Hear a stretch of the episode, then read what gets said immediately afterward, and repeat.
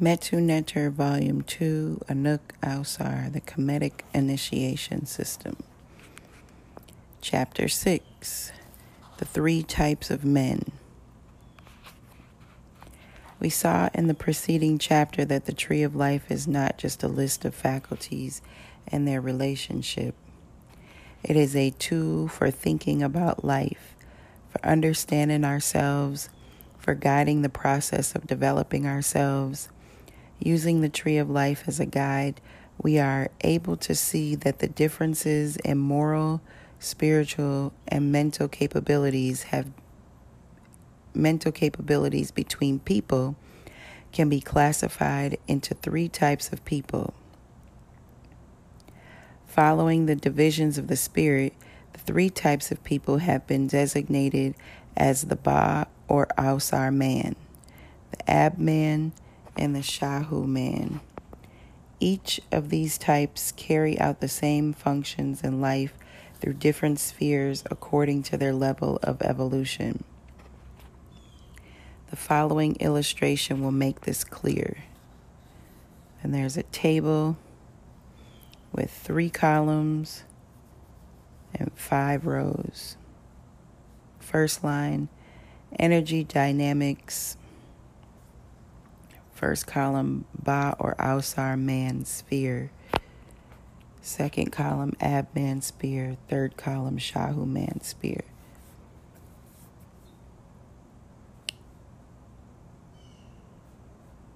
Second row is identity. Third row, knows through.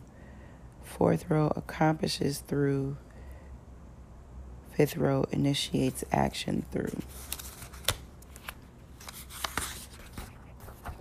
Ausar and the fully developed or perfect man.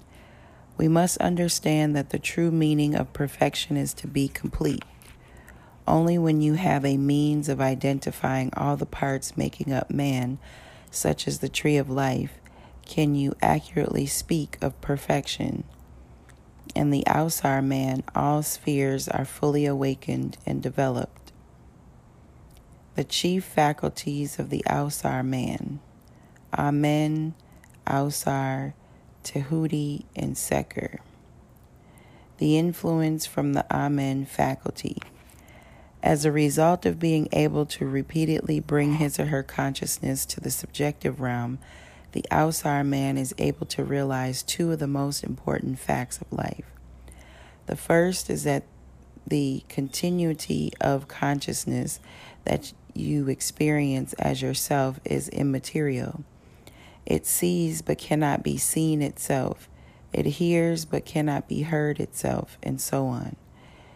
The essential aspect of the self has been symbolized as Amen and Atem in the Kemetic tradition and its corresponding state as Sek- Seket, Heptu. Asamparanata Sarvikalpata, Nirvana in the Hindu, and Ain Sof in the Canaanite Kabbalah. The other is the energy basis of the body. Mind and the spirit is essentially unconditioned and inactive. This is the realization of the new state of the of our energy matter. There is not a single emotional or sensual manifestation that is intrinsic to our being. Hence, the Ausar man is free of all emotional correction and temptation. There are no patterns or likes or dislikes, limitations and inclinations to define his personality. He is free to respond to any situation with the appropriate response. That is why Ausar is depicted as a mummy. He is incorruptible. A great bonus is the transcending of the quest for happiness through accomplishments and acquisitions. The unshakable peace that is experienced at this level totally obliterates the tensions generated by the animal division of the spirit that we seek to resolve under the guise of happiness. out of our experience of the essential state of being comes a realization of one's infinite ability to achieve. This is so different from the school of positive thinking that encourage such beliefs in people who identify with the limited parts of their being the person, physical body, emotional complex, etc. The influence from the Ausar faculty. The focus of consciousness you experience as yourself is Ausar. The most important thing you must know about it is that it is an immaterial reality. Therefore, it cannot be divided, multiplied, or bound. It is therefore one and the same consciousness residing in all living things. The illusion of there being separate foci of consciousness can be explained by the following analogy. Picture a light shining through a yellow and blue window. Now imagine that this light is conscious. It comes out as yellow as a yellow light on the other side of one window and blue on the other side of the other window.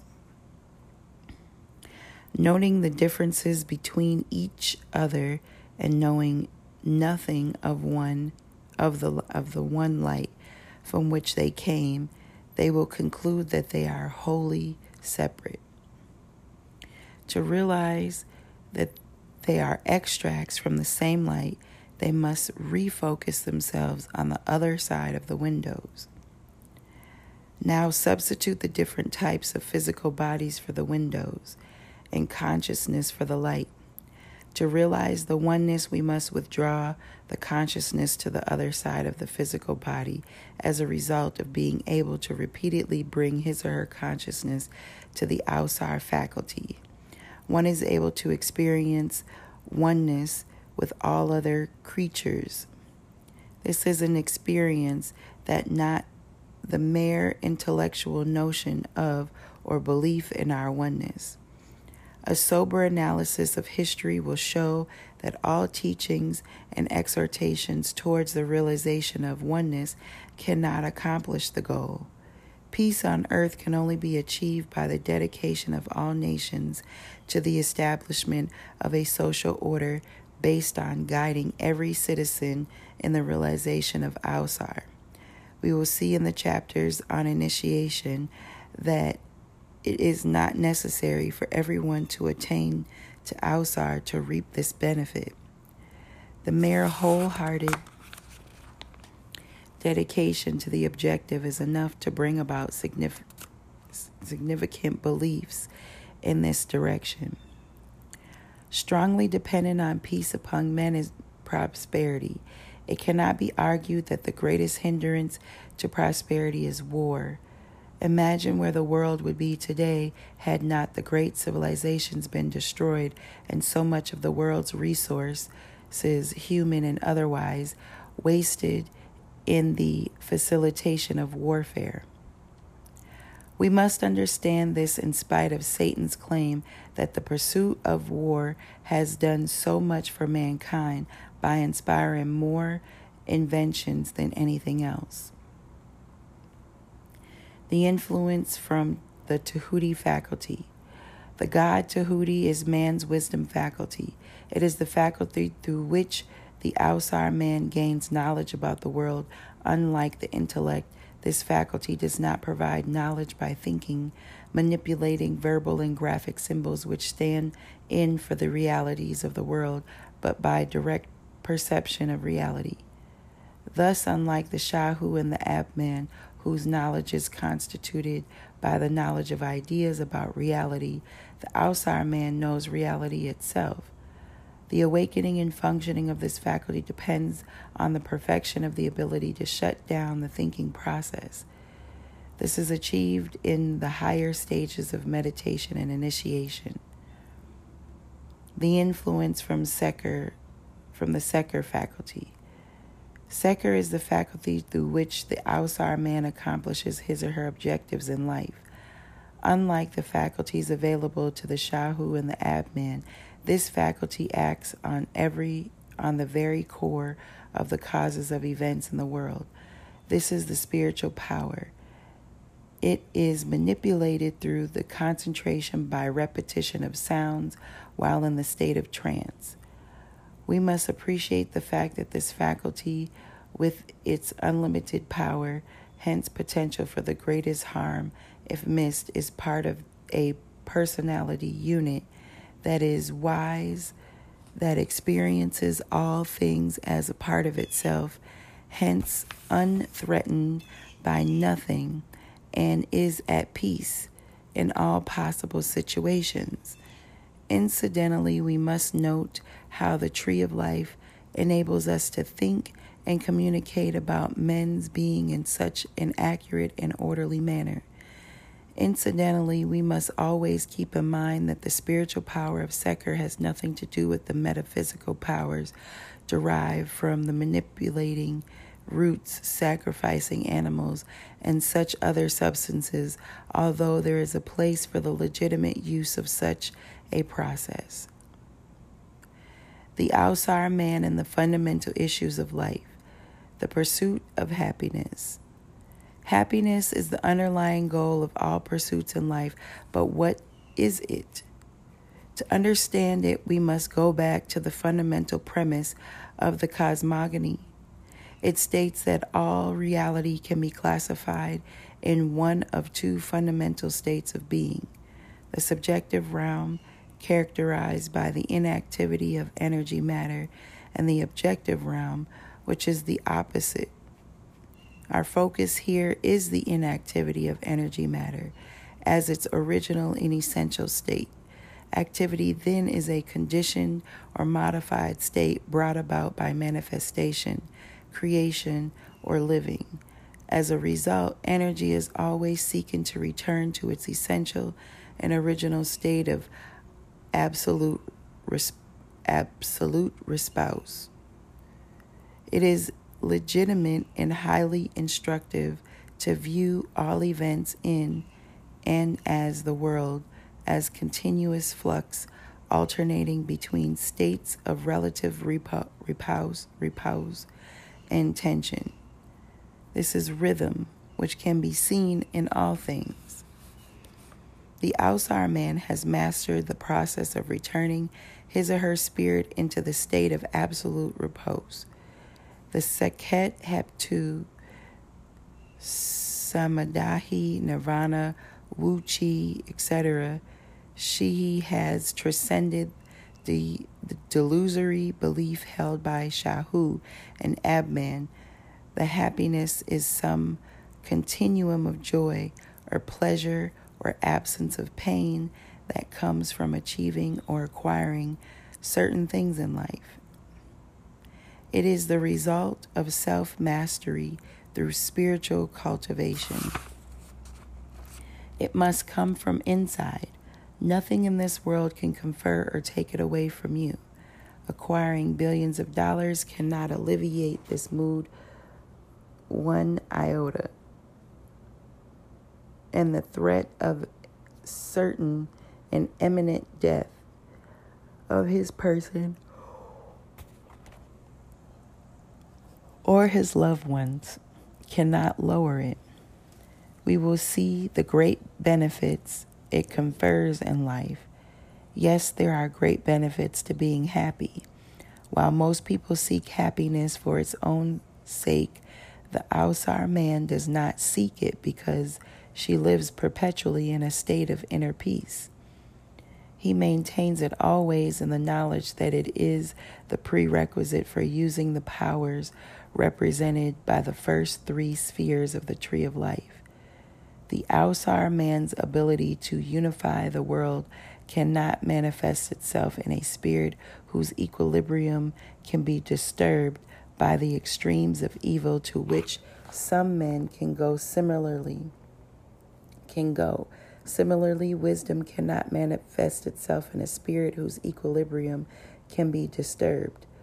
We will later learn that the engine that propels and generates thoughts is the emotional vehicle. Thus, the ability to shut our thinking down depends on our ability to shut the emotional vehicle down at will. You can imagine the danger of the spiritual power of the Seker faculty in the hands of someone still under the spell of things in this world. The personal goals of the Ausar man.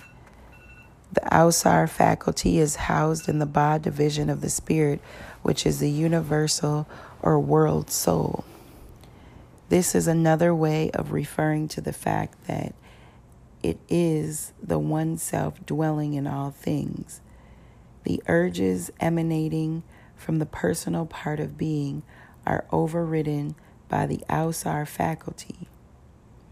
Thus, the Ausar or Bosman personal life is subordinated in actuality, integrated to the needs of mankind and the world.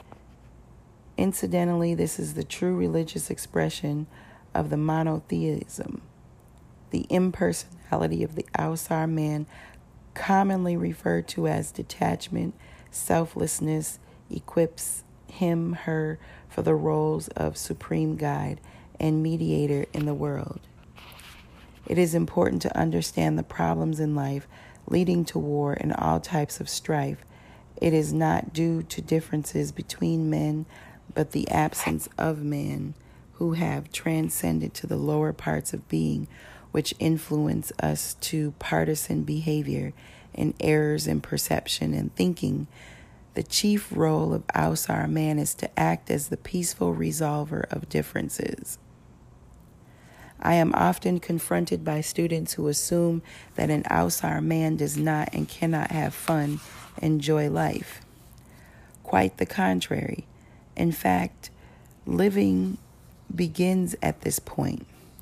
There is a saying among Ausar men that joy is the property of the gods by which is meant unless that unless you have realized your divinity, that which you enjoy will most likely also cause you pain.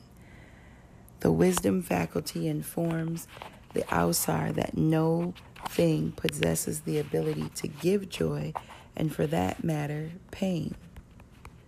These experiences betray that the individual has not transcended the conditioned state of the lower part of the being and is still functioning under the illusion of the concrete mind with its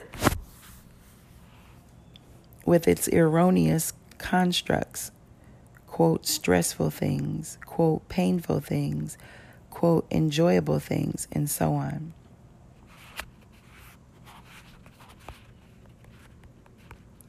here ends the reading in the middle of page 121 chapter 6 The Three Types of Men.